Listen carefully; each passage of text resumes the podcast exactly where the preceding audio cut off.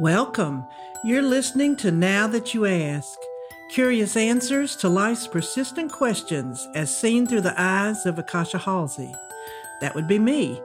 I'll be your host and guide as we settle in for a few minutes of the unexpected that may bring about your own questions and maybe even some answers too. Thanks so much for joining me. Now let's get started with the show.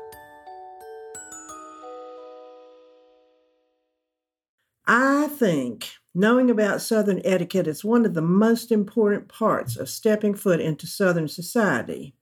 So here's a little primer on one aspect of Southern life for your edification. This piece is called Southern Etiquette. Perusing one of my favorite cookbooks, Being Dead is No Excuse, I was once again amused by the page on appropriate flowers to send for a funeral. Well, I guess I should back up and let you know that this cookbook is all about what food should be brought to the deceased home after a funeral. The recipes are passed down from generation to ger- generation, as evidenced by the names such as like to dyed potatoes, containing cornflakes, hash browns, and cheddar cheese soup. This name says exactly what you're thinking right now, which would be good grief, what professes to be one of the first things to be eaten. This wonderful cookbook with the unlikely name, written entirely by Southerners, lets you know the what, when, where, and how of comfort after a loved one passes. There are admittedly some obvious entrees here, as in acceptable flowers either sent to the mortuary or to the home.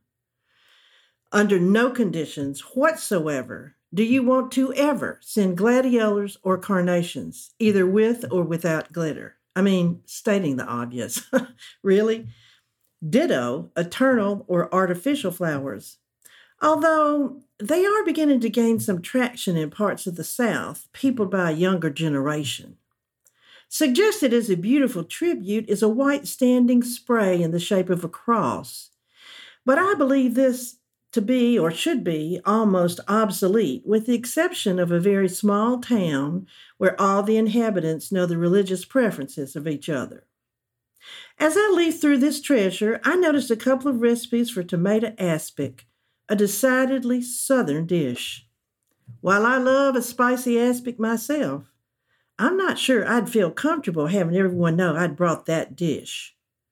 Also, and most important in my opinion, there was no reference whatsoever to the fact that any aspic mold would never hold up in the summer.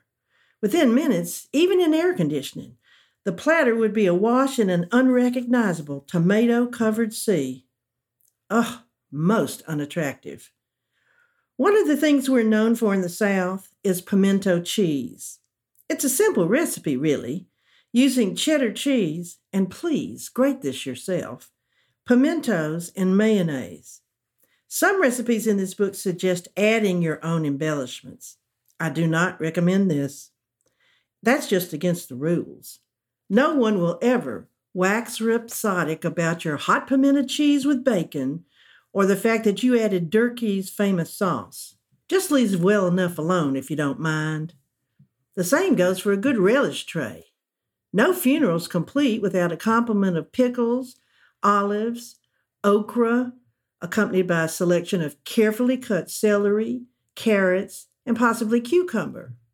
If you feel you must make a statement for yourself with this dish, you may cut your vegetables into the shape of flowers. Now, cakes and most sweets comprise a large portion of any after funeral table. Therefore, this is the time to break out family heirloom recipes like sad cake or Julia Morgan Hayes Hall's toffee. A note to you if you're new to the South, we always use every one of our names. Can't die without it caramel cake speaks for itself, as does Christopher Blake's Return to Normalcy shrimp mousse.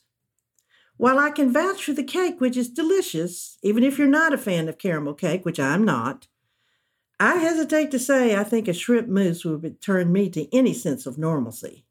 Mousse in itself is just an abnormal concoction, in my opinion. And that brings me to timing. One should not be late to an after funeral gathering, nor should one stay over long.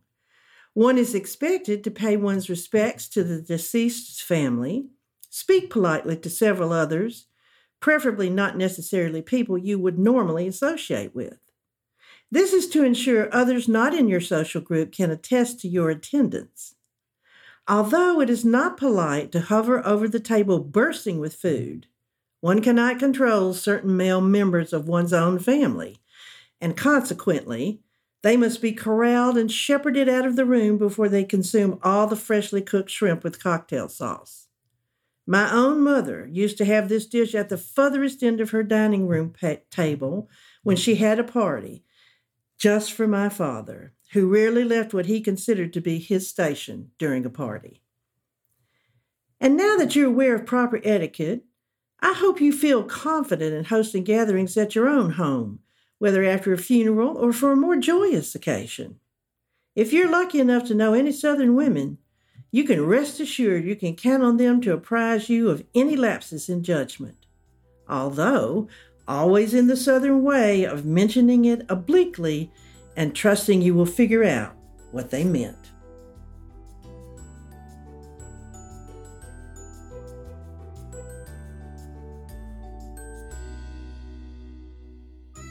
Thank you for listening to Now That You Ask. I hope you found this episode insightful and perhaps entertaining too. Don't forget to subscribe, and if you enjoy the show, please take a moment to rate and review it on iTunes. If you didn't like the show, well, I guess you just lost a few minutes of your life.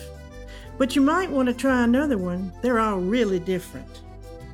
You can also listen to past episodes and subscribe to email updates on now that you ask podcast.com.